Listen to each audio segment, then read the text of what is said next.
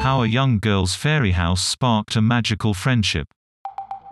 When four-year-old Eliana created a fairy house at the start of the pandemic, she soon began finding notes and gifts from a fairy named Sapphire.